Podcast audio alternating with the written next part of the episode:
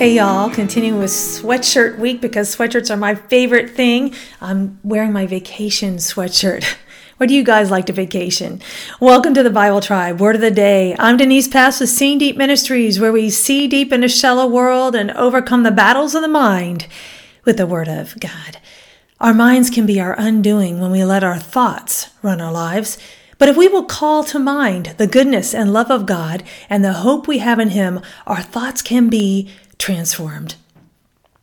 We're reading today in the book of Lamentations, and the verse of the day is Lamentations 3 21 and 22. But this I call to mind, and therefore I have hope. The steadfast love of the Lord never ceases, his mercies never come to an end. Word of the day is mind. It is the Hebrew word lev. It means heart, the inner person, the seat of thought, self, appetite, and emotions, conscience, courage, and understanding.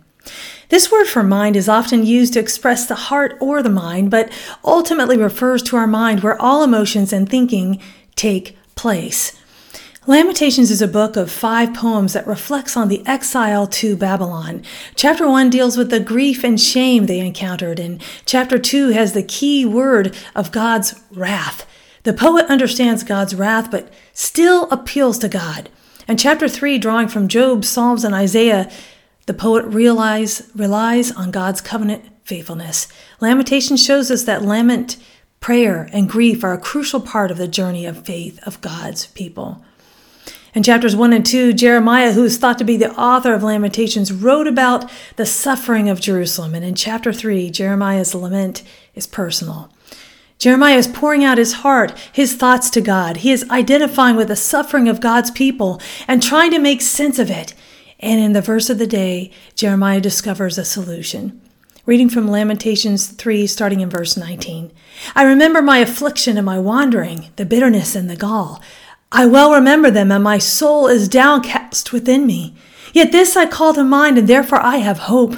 Because of the Lord's great love, we are not consumed, for his compassions never fail. They are new every morning.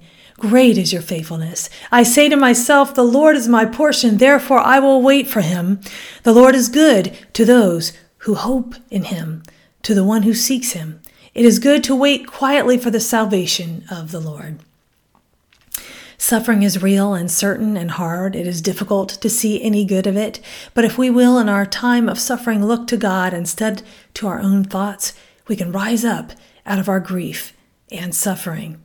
It is hard to hope when we just look to ourself or our solutions or for our suffering. But when we call to mind the hope we have in God and believe in that hope, we become overcomers. Go with God and his precious word, friends. Join us tomorrow in the book of Psalms.